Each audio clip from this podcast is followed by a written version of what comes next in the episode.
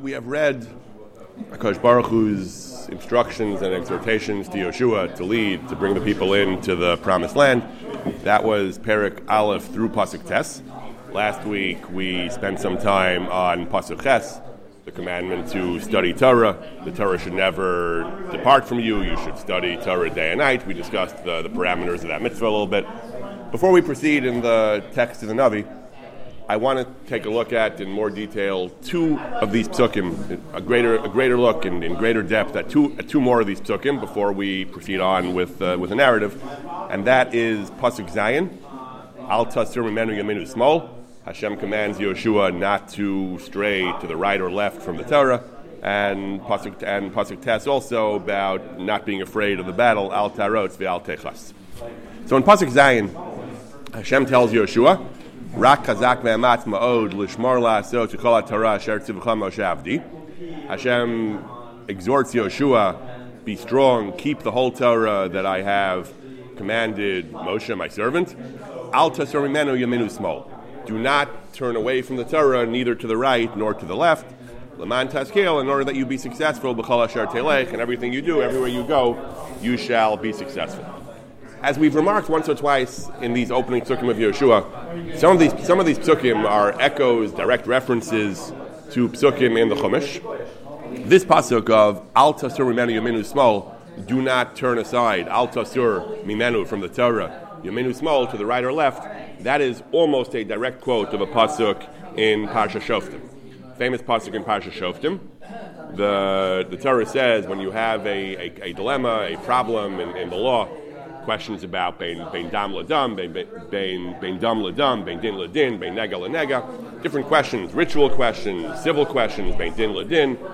You have divrei rivos, you have quarrels. So you go to the Sanhedrin, you go to the Kohanim and the Levim, you go to the Shofet, Asher Yiyah Bayam Mahem. That's going to be important, but uh, the the Dayanim, the the, the Beis that will be operating in that day, and they will tell you what to do. They will tell you the law. They will tell the, the these great judges will tell you the law. You shall do what they say. Etc. Etc. You shall obey. You shall do what they tell you. And it says, Al Yerucha, the Mishpat. Do whatever they tell you, follow their guidance, follow their instructions. Lo Sasur, do not turn away from what they tell you. Yaminu smol. So the pasuk here in Shoftim is Lo sasur min hadavara shegidu yaminu smol. Do not turn away from whatever they tell you to the right or to the left. And here the pasuk is Al tasur yaminu smol. Do not turn away from the Torah. Yaminu smol. Here in, pasuk, in Shoftim, the, the, the commandment is explicitly regarding rabbinic interpretations. You go to the rabbis, they tell you this is the law, this is what the Torah says. Follow their follow their instructions. Do not turn aside neither to the right nor to the left. And here it says in general about following the Torah, do not turn away from the Torah, yaminu smol, neither to the right nor to the left.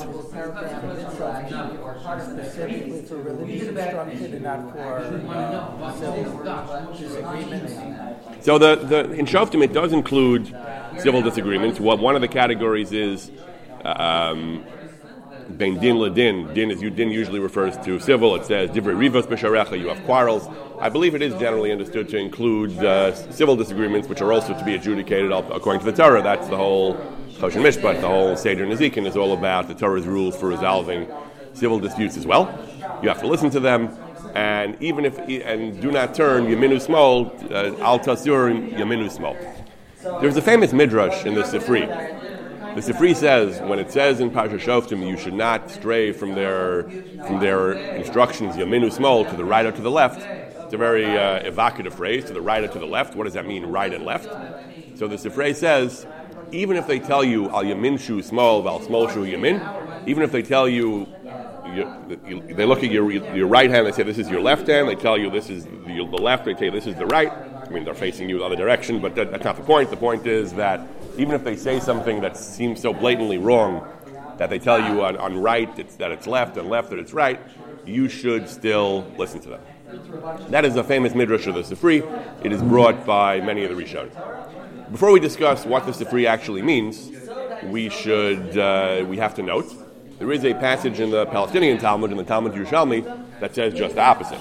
The language of the Sifrei is that the language of the Sifrei is that uh, Yaminu smol, afilu marim or nirim beinecha, even if it seems to you, that's a crucial phrase, but maybe it's not actually right and left, but it seems to you that it's right and left, that, that, that what, what's right they tell you is left, what's left they tell you is right. Even if they tell you that, shmalahem, you should, you must obey them. There is, however, a passage in the Talmud Yerushalmi that seems to say just the opposite. Talmud Yerushalmi says, you might think if they tell you Yamin shu smol and smol shu Yamin, you might think if they tell you something that's so blatantly wrong that the obligation to listen to them extends to that. Talmud Lomar, no. Leches Yamin smol, only if they tell you Al Yamin shu Yamin, Val smol shu smol. Only if what they tell you is consistent with, uh, with reality. They, you know, they talk about two Jews, uh, three opinions. So even this pasuk itself, which is talking about uh, a dispute and listening to the Sanhedrin, two two chazals, two opinions at least. Sifrei says even if they say right is left and left is right. Yerushalmi says no, only if they say right is right and left is left, not if they say right is left and left is right. So what does this mean? Is, is, is this really a machlokas Yerushalmi and Sifrei? What is what is what does the Sifrei mean? They tell you right is left and left is right. How can that be? What sense does it make to listen to rabbis? if they tell you something which is blatantly and clearly untrue. So there are many different opinions, many different approaches in the commentaries. Both these questions: how to understand why God would want you to listen to rabbis, to the Sanhedrin, if what they tell you seems to be blatantly incorrect, and how does it, how do, how do we square that with the passage of the Yerushalmi, which limits their authority to cases where they say right is right and left is left? So first of all, we should note that the language of the Sifrei was even if it is marin lacha, even if it looks to you like it's right and left and left and right, it seems totally wrong. They're wiser than you. They're, they're great scholars. They're great sages. You should have confidence in them that, that they see more clearly than you do. We, we've, all, we've all had a case sometime in our life where something was so clear to us that the answer was one way and it turned out we were wrong. We made a mistake. It certainly happens to me sometimes.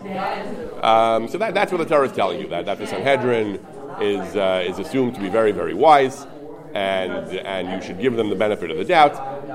As to why, why you should do that, so there are several reasons given. Either because, as we just said, because, because they're, they are very, very wise, even if you don't see it, even if you don't see it, uh, have faith that they really see truer and deeper than you do. Or it could just be more of a social thing that we need to have order, we need to have a body that has. Uh, we, we need to have uh, we need to have uh, we need to have some kind of stability and order, and not just everyone doing whatever they want. In the context of uh, of the recent Supreme Court decision on abortion, so they were talking about precedent. So there was a famous line one of the earlier Supreme Court justices had said. He said about the Supreme Court in general. He said we are we're not final because we're right. We're right because we're final. In other words, that uh, we don't have this power to be the absolute last word because we have, you know, God, God, spoke to us from heaven and said, "We're right. We're human beings. We're fallible, but we're but we're, we're right because we're final." The law says that we are final, and and for practical purposes, we have the, the, the way the way the American law works is that we're is that we we, we, we treat us as we're right because we're the last word.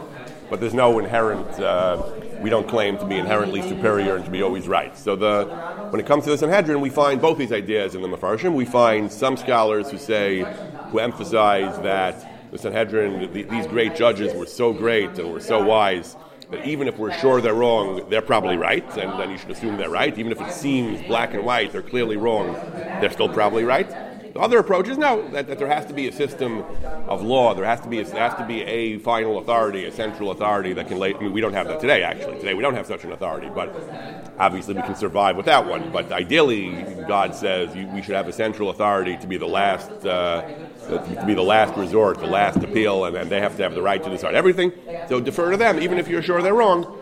At least in certain cases, we'll discuss more details soon. You should defer to them because it's important to have some kind of law and everyone not just going and doing whatever he wants.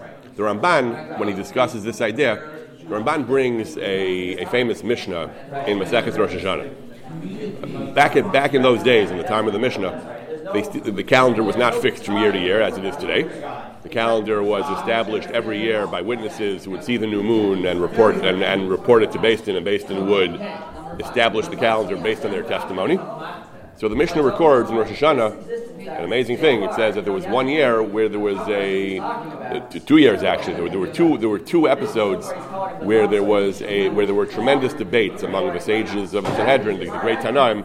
There were tremendous debates as to whether a certain pair of witnesses were were, were honest, were, were, whether their testimony was accurate or not. It, it, it, sounded problematic. It didn't. It didn't. It was difficult to reconcile it with astronomical reality, with their own testimony. There were inconsistencies. So there, there, was a great debate among the sages of Israel as to whether to accept the testimony or to, or to throw it out as being uh, problematic. And it says Rabbi Gamliel, who was the head of the Sanhedrin, he accepted the testimony. Rabbi Yehoshua, who was uh, a noted rival of Rabbi Gamliel, they, they had a number of important disagreements. Rabbi Yehoshua felt that the testimony should have been discarded. He felt it should have been rejected as, as false, inaccurate. He felt that they so this wasn't just an academic dispute. The, the, the, question was, what year was Rosh Hashanah that year? Well, what day was Rosh Hashanah? What day was Yom Kippur? The, their calendar was off by one day. So obviously, this would have had huge ramifications had this dispute gone on for, uh, for a long time. There actually, uh, minor digression, there was a fascinating and bizarre example of this about 1100 years ago in the time of Rav Sadia Gaon in, in, in Bavel in the time of the Gaonim, a century or two before Rashi, when, when, when, the main when the main Jewish communities were centered in, in Iraq and in Bavel, there was a the, back then at that time already they had the fixed calendar that we have today. They had fixed rules. There, there was no testimony. There were no there was no new moon. They had a fixed uh, they had a fixed calendar, the same one that we have today.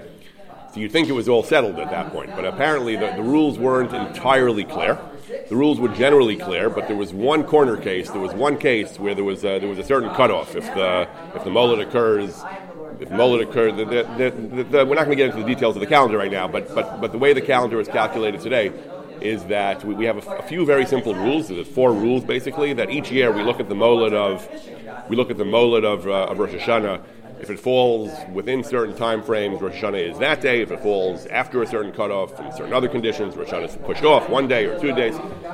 So one of those rules, there, there was an argument whether the cutoff was three quarters of the day, you know, 18 hours into the day, or 18 hours plus another few minutes into the day. So there was a small window of time where there was a difference between these two opinions. Most years, the molad fell outside the window, either earlier or later.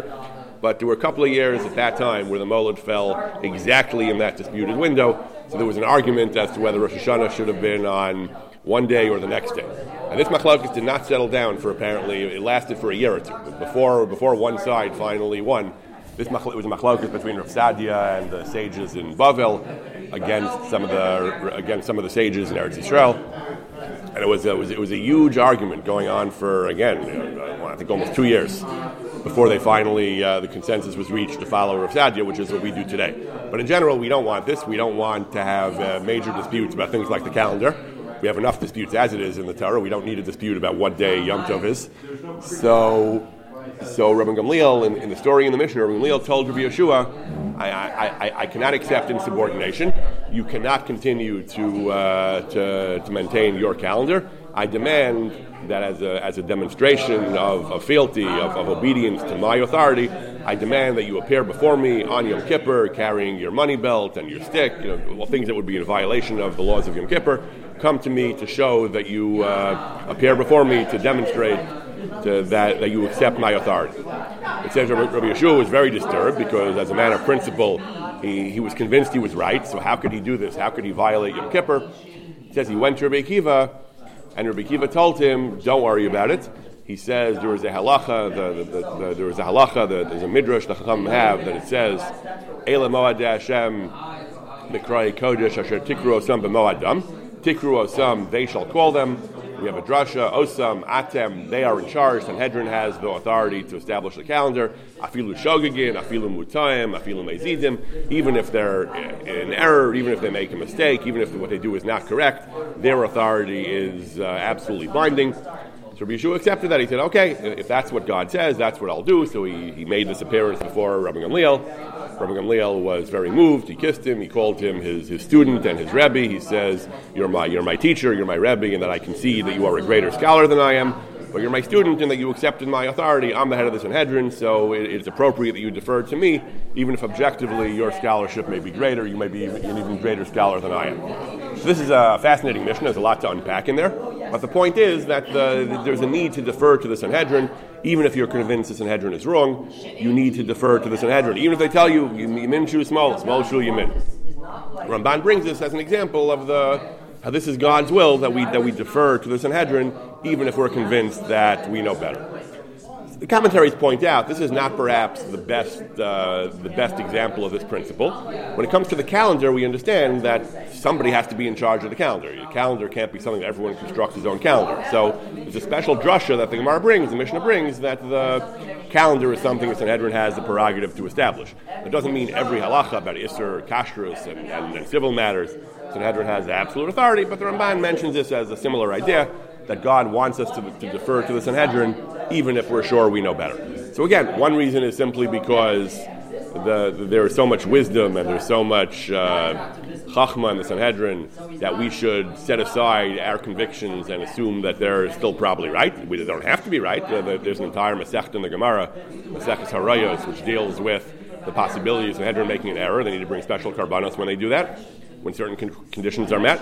So certainly we recognize that there's no infallibility here. it's not like Christianity where there's some kind of doctrine of infallibility. There's no infallibility here. But we're supposed to assume, for, for practical purposes, we're supposed to assume that they're probably right. And the other approach is they may not be right. Uh, the, the Sefer Chinuch stresses this idea. They may not be right. They're probably right. They're usually right. But besides that, he says, since the since it's important for there to be a system of order and a system of final decision, Hashem wants the Torah to be. Uh, Hashem wants there to be an authoritative answer to the question. So we have to have somebody that uh, they're right because they're final, not, not that they're final because they're right that Hashem wants there to be some ultimate uh, decision, even though we don't have that today again, but Hashem, ideally there should be some ultimate decision making body that we follow, even if they are, even if they are not uh, absolutely right. So that's the other reason Hashem wants us to follow them, even if we're sure that we're right. However, as we noted earlier, it's not really so simple because we do have the Yerushalmi that says if they tell you that right and left and left and right is uh, you don't follow them. The Yerushalmi seems to be a blatant contradiction to the Sifrei. So many Achronim try to reconcile this in various ways. Some Achronim say that, again, the language of the Sifrei was you should follow them even if it's marim beinecha, even if it seems to you. So they distinguish between levels of certainty. If it seems to you, if it's a judgment call, but you're pretty sure you're right, okay, defer to them, except that maybe they're right. But if it's really black and white, if it's something which is so explicit that you, you absolutely know, you don't just think, but you know, again, it's a very, uh, it's a very uh, difficult line to draw what, what, some people think is knowledge, other people would think is thinking and assumptions. And but uh, but but some Achronim say this is a, an important distinction that we. This is an important distinction that if you know you're right, you don't listen to them. If you just think you're right, you should defer to them. But if it's absolutely clear that they're wrong, then you should do uh, you should do differently. Some Achronim say that you shouldn't do anything that would be a, a, a, a, clear and overt flouting of their authority. So if they say, for example, this is not kosher, and you eat it, even if you're sure you're right, you shouldn't do that because you're disrespecting their authority, and again, you're, you're, you're impugning and challenging their authority. But if they say this, let's say they say this is kosher, and, you, and you're sure it's not kosher, you're going to say you're not going to eat it. You'll, so they, they, say a certain type of fish is kosher. You're going to say, I'm not sure. I won't eat fish. I'll have chicken for dinner. You're not really flouting their authority. Who's going to see you? Who, who's going to know that you're not eating the fish? I mean, you, lots of people don't eat fish. Every, you, don't, eat fish every night. It, it's not as visible as an overt uh, rejection of their authority.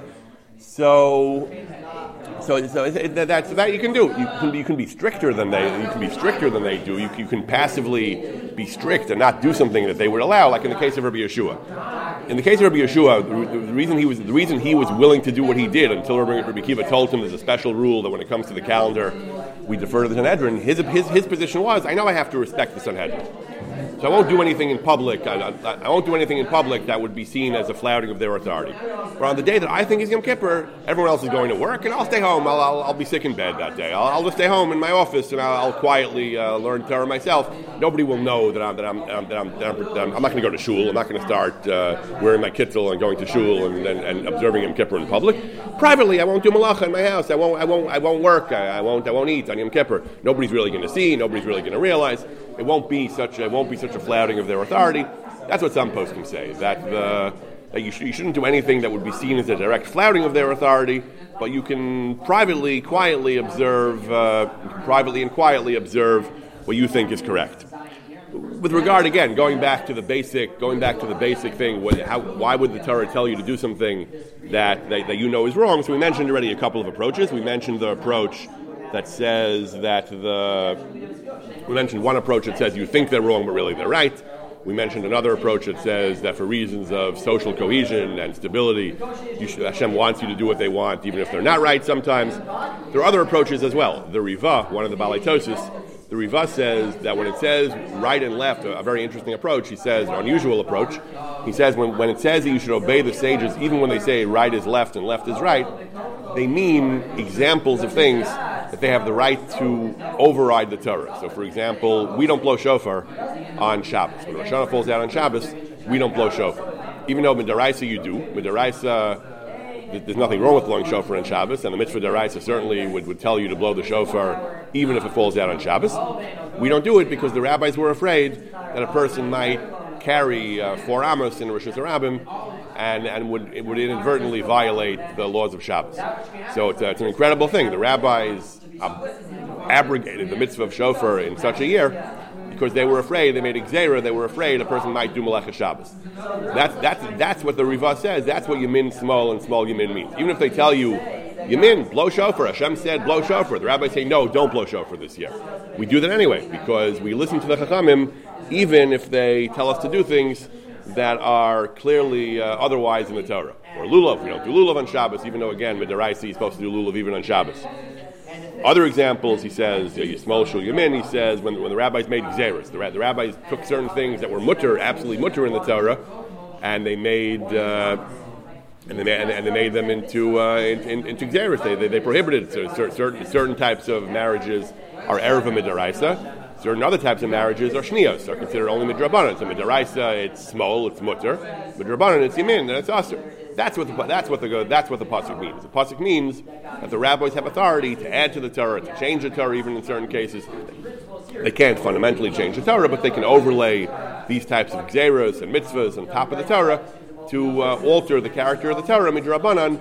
That's what it means by saying smol shul yamin, yamin shu smol. Similar approach. Uh, a somewhat similar approach appears in the Sefer Kli Yakar, the commentary to the Torah. He says that what, what, what we're referring to when we say smol shu yamin and yamin shu smol, he says again, why would it be? Why would you do things that are uh, that are that are that are against uh, that are that are against logic that are not correct? He says that the issue is harasha. Harasha is a very powerful doctrine. The Gemara says even though a Navi cannot change the Torah, that's, that's where we part ways from Christianity. One of the ways we part ways, it, we, we don't believe the Torah will ever be changed. We don't believe a Navi can issue revisions and updates to the Torah. We believe the Torah is eternal. However, a Navi is allowed to institute a Harasha. A Navi is allowed to temporarily override the mitzvah of the Torah for an important purpose. Again, the key word is for, for a temporary period. The, the classic example is Eliyahu and Har Carmel Eliyahu said that they, in the great showdown at Mount Carmel, where Eliyahu wanted to show that the Baal, that the false prophets of the idols were all were all false and powerless, and only Hashem is the true God. So he, he had a famous showdown where they, they, they had two they had two uh, oxen, and one was one was given to the Nevi Habal, one was given to Eliyahu. Each one would try to get his God to answer, to show a sign of heaven. So Nevi Habal tried and tried, and they prayed and they danced and they did their rituals, and Baal would not answer them, and nothing happened. Eliyahu soaked his ox several times with water, and then he called out to Hashem, and a great fire came down, and everyone was uh, powerfully impressed by the divine manifestation, and they all said Hashem Hu Elokim, Hashem Hu Elokim. So the, the, the, the, Talmud points out you're not allowed to bring you're not allowed to bring a sacrifice outside the mikdash. That, that was a time when the mikdash stood. That was during the second, the first temple period the, the first temple stood, you're not allowed to bring a korban outside the mikdash. How could he offer a korban? It was a great, uh, it was a great purpose. It was a great uh, kiddush Hashem. But how can you do that? So the answer is, the Gemara says, Eliyahu at Har Carmel, a navi is allowed to temporarily override the mitzvahs of the Torah, called the Harasha, in order to accomplish some great purpose. So says the Kli Yakar, that's what we mean that smol shu yamin and yamin shu smol. And the way he, he, has a very interesting, interesting explanation of this, he says you can't make a harasha if there's no basis at all for the leaning for, for doing what you're doing. He says can only apply when there are actually, again, you two Jews, three opinions. There are actually multiple opinions on what you want to do. Your opinion that you want to follow might be the minority, and normally we don't follow it. But for a harasha, we we can adopt a, a, a minority, normally a non-normative opinion. We can adopt it for the purpose of making a great Kiddush Hashem or for some other purpose, that's called the Harasha. But you have to first have a, uh, at least a minority opinion that says that, uh, that says that you can, uh, that, that says that you can do this. And he says that, that, that's what it means. It says that we appoint people to the Sanhedrin. It says they have to be so skilled at lawyerly argumentation it says we only appoint people to the Sanhedrin who know how to argue that a sheretz is tar. They have to be able to make any case, you know, any any halachic case. They have to come up with some kind of argument for uh, for the case. Not that we're actually going to follow that. The, the sheretz is actually tummy, not tar. But the point is, Sanhedrin have to be so flexible that they can cover. The Farshim explain this in different ways. They have to be able to cover all possible uh, all possible arguments. They have to be able to be flexible enough to see all different types of arguments. Some emphasize this is for criminal cases. We have to be able to come up with every capital cases, come up with every possible defense of a capital defendant, no matter how uh, far fetched. We have to make sure no stone, no stone, uh, no stone, no stone lays unturned. But the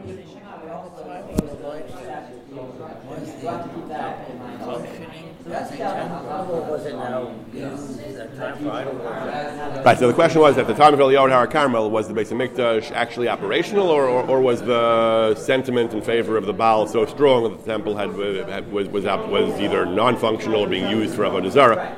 I'm not actually certain. The, the story of Eliyahu and at, at, at Mount Carmel that occurred. In, that occurred in the, in the reign of King Achav, who was a wicked king of the Malchei Yisrael. So the, there were two kingdoms then. There was the kingdom of Judah and the king of Israel. The, kingdom of Israel. The kingdom of Israel was almost almost uniformly bad for for Avodah Zarah. Kingdom of Judah went back and forth. Some of them were tzaddikim and worshipped Hashem. Some didn't. As a matter of fact, the entire kingdom of Israel was founded uh, along with Avodah Zarah, along with some kind of uh, the Yeravam and Nevat wanted to wanted to uh, waylay people that they shouldn't go to Yerushalayim, so he actually built Dagolim, the, the, throughout Malachim, we keep referring to that as Chatas Yeravam, the original sin of Yeravam, who, who, who, made these golden calves to, to, to, to, sway people away from Yerushalayim toward his uh, toward Avodah Zarah. They may not have been originally Avodah Zarah, they became Avodah Zarah very quickly. But, yeah, so, so I, I'm not 100% sure if the Mikdash was functioning then. Um, it says that that Mizbeach that they brought the two oxen on, it said it had been destroyed. It says Mizbeach HaHaris, it had been destroyed by the idolaters, it had been uh, defiled and defaced. I'm not sure if the temple in Jerusalem at that time I think it was operational. I'm not 100% sure. It's an interesting question, though. I mean, we find times like Hanukkah where the Beis Hamikdash had been you know, defiled by Yava. Now the second Beis Hamikdash defiled by Yava, and, and, there were times where even the Yehuda were doing Avodah Zarah. So I don't know for sure what was happening at that time, but I think it was still operational at that time. Weren't the Jews in, Israel Yeah, so, so, the, so the Jews in Israel the, so Yeravam and his successors, the Malchei Yisrael, who wanted to blot to, to who, who, who, very much wanted that the Jews not go to Yerushalayim, so that they would stay firmly in his camp. So a he provided these agalim, he provided these alternative uh, source uh, objects of worship, and b, as Lewis was saying, b he actually had force. He actually had military guards who would stop people from going to Yerushalayim. They, there are stories in Chazal how some Jews were Moser Nefesh, they would disguise themselves, they would have cover stories, they, would secretly, uh, if they went to Yerushalayim, they would have to have some other reason, not for religious pilgrimage, they were going for uh, other reasons, farming reasons or other reasons. So, yes, so, so, so the Yeravam and his successors used two approaches, kind of the carrot and the stick, to keep people away from Yerushalayim. He provided alter, alternative sources, uh, alternative places to worship, and B, he used force apparently to prevent them from going to Yerushalayim. Right, but. Um, Anyway, so, so these, these, are very right. So the Kli Yakar says that, that this is the idea of harasha. Yaminshu smol means harasha. So, so we have a number of different approaches uh, in the among the commentaries about how to deal with this afraid. Are, are you really supposed to follow the Sanhedrin, even if you're wrong? Again, some say it's machlokas Yerushalmi and Sifrei. Some say that it, seems to be a machlokas Yerushalmi and Sifrei. Some say that the difference is whether you're sure that they're wrong or you think that they're wrong. Some say that if, that if, if what you're doing is, uh, is an overt and blatant, a clear disflouting of their authority, you shouldn't do it. But if you can do it privately and discreetly, then you are able to do it. Another important point we have to discuss, though, is, and this is a crucial question, this comes up in some of the great ideological wars in, uh, in Orthodoxy of the 20th and 21st century. Who is the Torah commanding us when, when Hashem says, Al Tashem Yaminu Smo, Lo Yaminu Smo? Who is the Torah commanding us to, to obey? The, the, original context is the Sanhedrin, the, the, the, great, the great authoritative body that sat in the temple courtyard and uh, was a unique and specially, uh, specially body of special status. Does that apply to modern rabbinic bodies, to modern chachamim, or not? So many of the early sources uh, mention this mitzvah with regard to the Sanhedrin specifically. There are some Rishonim, though, who seem to understand that Losasser applies to any rabbinic authority.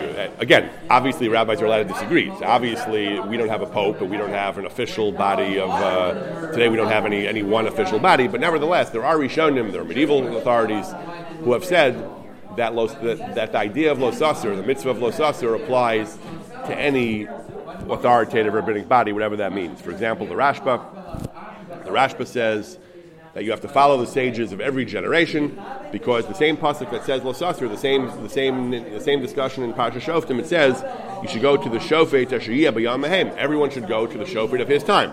You could say that means within the within the era of the Sanhedrin, but the Rashba says no. It means B'chalzman, the, the, the, scholars, the Torah scholars of every generation, they have this authority. Ela shofet Ashiyah B'Yam and follow them, even if they say Yamin Shu Smol and Smol Shu Yamin, even that you should follow. Similarly, there is a uh, similarly the Sefer HaChinuch. The Sefer HaChinuch says that this this rule of listening to uh, important rabbinic authority applies in every generation. We have to follow the Chachamim, and we have to avidly and faithfully accept what they say and that, that, that, that's, that's part of the commandment of the Torah. Others have said that that's uh, less of an authoritative view. Not all, not all Rishonim accept that. This comes up today when, when people, uh, when, when you know, this is a major, uh, Lawrence Kaplan has written about this extensively, when we have Professor Lawrence Kaplan, when we have you know, modern Orthodoxy, some of its ideology, some of its more centrist or left wing ideology believes that independent rabbis can have their own opinions. They don't have to defer to the to the central bodies and the greatest authorities of the generation. That they, they, they can they can study the they can study issues and reach their own conclusions. Many of the more traditional sources say that at least with certain matters there should be a general deference to the consensus of the great scholars of the generation there isn't always consensus. Sometimes the great scholars of the generation can disagree. But on issues where there's a, a kind of rough consensus or a kind of uh, generally held orthodox opinion, so to speak, orthodox, the lowercase o, where there's a general, general consensus of, ortho, of, of, orthodox standard opinion one way. So there are some who argue that Losasser applies even today, that even today, uh, even if you're a rabbi and, and, you study the issue and you have an opinion as well, nevertheless, if there is a kind of principle of losasir that a person is, is commanded to to defer to the, the consensus of, great, of scholarship of great rabbis, and you shouldn't uh, you shouldn't just go off uh, forming your own opinions and saying what you want, even if you think you know better. Again, it's a it's, it's a big topic. We're not going to get into all the not going to get into all the ins and outs of this and how this is applied in Lamaisa. But this is some of the literature on the. This, this, is, this is some of the. These are some of the. These are the main ideas that are discussed with regard to this uh, prohibition of losasa. I want to spend a few minutes now on one, one final topic before we proceed in the Navi, and that is, as we've seen several times previously, Hashem tells Yehoshua three times Chazak ve'amatz. Hashem says Pasuk Vav Chazak ve'amatz, Pasuk Zayin Rak Chazak ve'amatz. Third time Pasuk Tes Halot Tivisicha Chazak ve'amatz. Rashi explained. The first time means Chazak ve'amatz in governance, leadership. The second time is in Torah, observing the Torah. We just discussed Lishmar Latzi Kol Torah Sher Tivcha Al Tasim Yimin Usmo. The third one is Halot Tivisicha Chazak ve'amatz Al Ta'arotz ve'al Techas. Because Hashem is with you. Do not, do not break. Be strong. Do not be afraid. Rashi explains the context is military. That what you're going to be waging a war, the enemies will be intimidating, will be uh, you'll be very. You, there, there's a temptation to be scared and to panic. Don't panic. Don't be scared. Hashem says, "I am with you." Now, in again, this is an echo of psukim in echo of psukim in uh, in Sefer Dvarim. Repeatedly, repeatedly, repeatedly, Hashem tells Hashem tells Moshe, "Do not be afraid." Beginning of uh, Sefer Dvarim, Yom Hashem Elai, Al Tiro, so don't be afraid of the, of the enemies. Uh, that was Og Melech Bashan, I think it was. Lo tirom, don't be afraid of the enemy. Lo sartzun, lo sirun, don't panic, don't break, don't be afraid. Lo sira mehem, lo sarot Over and over, Hashem says, don't be afraid. When Klal Yisrael wages war, so there was a Mashuach Mulchama, there was a special Kohen Gadol whose job was to lead the people into battle and he would give them an inspirational charge on the evening of battle. The eve of battle, he would say, he, you're going to see, the first Hashem says, you're going to see the horses and the chariots of the enemy. Lo sira mehem, Hashem is with you. And then he says that the, the, the Kohen says, Al yerach levavchem, do not let your hearts uh, be soft and be uh, weak. Al tiru, don't be afraid. Al tachbazu, don't panic. Al tartu don't, don't, don't shatter, don't be afraid. Hashem is with you, Hashem is going to fight for you, and so on and so on. Finally, it says that uh, the Kohen, the Kohen would say, anyone who is afraid, anyone who is afraid and soft-hearted, yelech v'yashav lebeso, he should leave the ranks of the, of the army. Why? Otherwise, uh, panic and fear is contagious. It can spread throughout the ranks. Lest he infect uh, his comrades with his terror. So the Torah says over and over, lo tira, lo tartzun, uh, lo techas, do not be afraid. There's a major machlokas rishonim as to whether this is a mitzvah or a promise. Rambam in the Sefer Mitzvahs in the Yad the Ramban, and then after Ramban, the Rambam and Rabbeinu Yonah and Shaarei Teshuva, they say it's a mitzvah. Hashem is commanding us, do not, do not be afraid. Ramban says, no, it's not a mitzvah. Hashem is promising us. He's, he's assuring us. He's saying, don't worry, don't be afraid, I'm going to be with you. When, when, we, when we tell a child, we say, don't worry, I'm, I'm, I'm, holding you, don't worry, I'm taking care of you, we're not commanding him, we're encouraging him. We're telling him, you don't need to worry, I'm, you're safe, I'm with you. So the Ramban understands it was a haftacha, it was a promise. According to the Rambam and Rabbeinu Yonah, was actually a mitzvah. Both the Rambam and the Ramban need further explanation. The Ramban says it's a haftacha, it's a promise. Really? It's a promise? So the Megillah Esther, one of the commentaries on the Sefer Mitzvahs and the Rambam, he says, the Ramban is not right. It can't be a promise. He says, what do you mean a promise? He says, people die in battle. The, the, the, the battles of the Jews, they work b'derech hateva. They worked, you know, mostly they took place according to the laws of nature. Even when they won, they soldiers died. That's what happens in battle. It's a terrible thing. It's a sad thing, but it's reality. He says, how can Hashem promise us nobody's going to die? It's just not true. People do die. So uh, Hashem is not going to promise something that's not true. So it can't be a promise, he says. Rather, what is it? It is a commandment. Don't be afraid. What does that mean, don't be afraid? According to the Rambam, according to Rabbeinu Yonah, Megillah Esther, don't be afraid. I, am afraid. People die. It's like we just said, people die in battle. What does it mean not to be afraid? Uh, you know, they, they say that a, brave man is not someone who's not afraid. That's a fool. A brave man is someone who overcomes his fear, who, who's, who's committed to do what, what, needs to be done, even when he's afraid. He doesn't let the fear control him and dominate him. So what does the Torah mean when it says, don't be afraid? So the, the Rambam explains that the reason it's terrible to be afraid for a soldier like we just saw, we don't want him to infect the, the, the morale of the rest of the army. The Rambam explains very vividly. He says, "Chilat mulchama nisa," you know, panic and breaking ranks and fleeing in the face of the enemy. That's how defeat the, the, the chilas. Uh, the, the, the, the Rambam talks about that. That's how wars are lost. He says that if a person panics and uh, if a person is afraid and doesn't fight properly, he says he says that that's a, that he's responsible for the loss of the battle and for the loss of Jewish lives. He has to be strong. He has to. Uh, Rambam mentions ideas of bitachon. He has to have. Uh, he wants to mekadesh him shemayim. He's muftach. Hashem will help him. Again, muftach is a strong word. But uh, the Mepharshim also explain the Steipler and the Sefer Birchas Peretz and Rabbi Yerucham Fishel Perlow, a great chacham from a century or two ago. He says that people are afraid. That's normal. He says the Torah, the Torah is not writing to robots. He says when the Torah says don't be afraid, the Torah recognizes human beings are afraid. A person who's just naturally afraid does not violate this law. The lav is dwelling on it and letting it in and, uh, and, and, think, and causing yourself to think about it to the extent that you can control it, to the extent that you can choose whether to obsess on it and, and think about it and, and let it in and let it overwhelm you. That's what the Torah is commanding you. The Torah is telling you, don't. Yes, you're afraid. We're not going to. We're tell you. You know, uh, you're invincible. You're not. You're not invincible. But but the, the Rambam also. The Rambam focuses.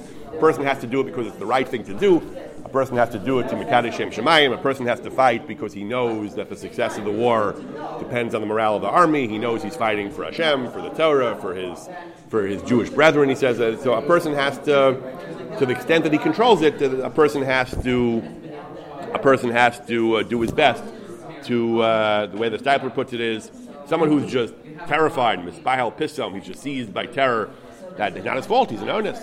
He says that the, the Avera is someone who's maybe asmul pachad. The, the, the Avera is someone who who, uh, who, who, thinks about it and, and kind of makes it worse and, and who, who focuses on it and, and agitates himself instead of, uh, instead of just uh, tamping it down. And uh, again, it's, it's, a, it's a difficult line to draw psychologically. Some people just can't control what they think about, and then the more, the more you try not to think about something, sometimes the more you think about it.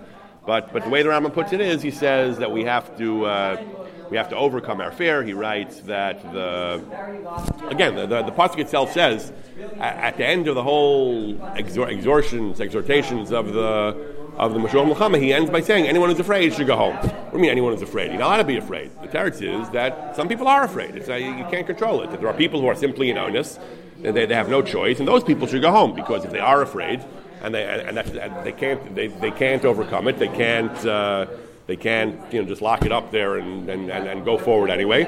Those people can't fight because it's, uh, their, their, their attitudes will just spread and will infect the other soldiers. But uh, to the extent that you can control it, to the extent that you can decide, you know, what I'm going to think about, what I'm going to, what I'm going to, what I'm going to focus on, what, what, what I'm going to dwell on, to the extent that you can, that's what you're supposed to do. The Rambam's language is kol hamaschil. Anyone who like starts deliberately, consciously starts thinking about uh, what am I going to do? I have a family at home. Such a person violates a law. Someone who uh, who opens the door, who, who who has the who has the control, opens the door and lets in the terror, lets in the fear. That's what the terror, that that person violates the losa say al yerach levavkem, al tiruv, al tachbazuv, al tartu not only that, he's responsible for the deaths of all the Jews because uh, he's considered guilty of spilling blood. Rabbi Yerucham Fishel Perlow says that the that he says he says, what do you mean? How can you call it a mitzvah? He says, yeah, you're an onus. He says, you, you, you, see a sword, you're scared. He says, you're an onus. So what are we blaming you for? He says, the Rambam means that a person who know, just as scared is, is, is, is, is existentially scared, he has no control, that person is just, you know, unfortunately can't fight, but he's not over any love. He says the person again, the person who's over the lab is the person who's maschil lakshov a person who starts thinking about it and he, he dwells on it and he scares himself. That person who deliberately does that, again, it's a very fine line to draw. And in, in practice in the real world, uh, how much control do we really have over our thoughts? It's a difficult, uh, it's a difficult line to draw, but that's the idea. That's how they understand the Rambam. To the extent that a person has control, there's a mitzvah losa say that he shouldn't do it. Rabbeinu Yonah kind of combines the two approaches of the Rambam and the Ramban. Rabbeinu Yonah says a person is, is, commanded not to be afraid, and the, and the way not to be afraid is by having bitachon that Hashem will save us. The Rabbeinu Yonah says in Shaarei Teshuva that if you say uh, I'm afraid, he says if a person, and he seems to apply it to any tzara, not just battle, he seems to extend it to any type of situation where a person's afraid. He says a person should say that I should, I should contemplate that salvation uh, is up to God. I should, I should have bitachon in Hashem, and so on. And that's how I, I, need not be afraid because Hashem is with me. So again, that, that, that's a very tricky, a very deep subject in Judaism. The whole idea of bitachon. David always says, a famous pasuk even for Americans. Uh, even as I walk in the, in the, in the valley of the shadow of death, uh, Gam ki elech begate salmaves, lo yirarak yatay madi. I think I think President Bush read that at the right after the World Trade Center uh, terrorist attacks. He read Psalm 23. It's a well-known well-known psalm even for Americans. Even as I walk in the valley of the shadow of death, I shall not fear because the Lord is with me. So again, David HaMelech always talks about how he's not afraid because Hashem is with him. Yet we know that bad things happen in the world. We, we, we, there, there's been mountains of theology written to explain why. We have the Holocaust. We have many other terrible events, and great, great tzaddikim and great chachamim died, died, died terrible deaths. So we're not always guaranteed that Hashem is with us. So we don't know why Hashem, we believe Hatzur Tamim Palo. Hashem has reasons. We don't always understand the reasons. So again, just like the Megillah Esther says about the Ramban, how can you tell me it's avtacha? It's a promise that Hashem is going to be with us. It's not always the way the world works. Hashem can't promise us we'll be okay. So even Yonah, he says, when you, when you go into the war, don't be afraid because Hashem is with you. But I mean, yeah, Hashem is with me, but people still sometimes die. So I'm not sure why, how that's necessarily uh, going to be an absolute cure for my terror. the way the Rambam focuses on it is, in the Rambam, the focus is a little bit different. The reason not to be afraid is not because you have a conviction that you're going to live. The reason not to be afraid is because you're doing the right thing The Rambam says that the Rambam says that the reason you have to be strong, he says, the justification for being strong is not because you have a theological conviction that you're going to be okay. The reason you have to be strong, he says, is that v'lo yira, v'lo yifached, v'lo yachshov, a person shouldn't be afraid, shouldn't be terrified, he shouldn't think about his wife and his children. Rather, what should he do? He should remove them from his focus, forget about your wife and kids. I mean, some soldiers might fight better if they think they're fighting for their wife and kids, but it, in general, if it's going to paralyze you, if it's going to make you timid and, uh, and, and not be able to fight, remove them from your from your thoughts. He says, and he says, and, and, and because it has terrible uh, consequences for, for morale, for the ability to fight well, he says, and he says, uh, and so on and so forth. Any, the Rambam goes on, anyone who fights b'chalibo without pachad, and his kavanah is l'kadeshim shemayim, again, you, you, don't, you may not have a conviction you're going to live, but you know this is the right thing. This is my job. I'm a soldier. I have to fight. I have to do my best to fight for Hashem and to fight for Klal Yisrael. Anyone who does that is guaranteed. Strong words. Muftach. Muftach is guaranteed that he won't uh, be injured. Again, it's a difficult uh, promise to make, but that's what the Rambam says. He brings psukim to that effect that someone who fights for Hashem is Hashem is going to reward him. I'll call him the Rambam. The focus is not don't be afraid because of theological conviction of safety. According to the Rambam, the, uh, the idea is don't be afraid because you can't be afraid. You can't afford to be afraid. You have to do the right thing. The right thing means fighting bravely and fighting, doing your utmost to fight uh, on behalf of Hashem and on behalf of Klal Yisrael. And if you do that, Hashem will re- reward you for your great dedication. The Rambam promises, again, not sure how we can promise, but the Rambam promises that if you do that, Hashem will reward you with, uh, with safety and success in, in Olam Haba. The, the, Rambam says, Hashem will give you a bias nachon Israel, and you'll, and you'll merit for you and your children eternally, Chai Olam Haba, eternal life.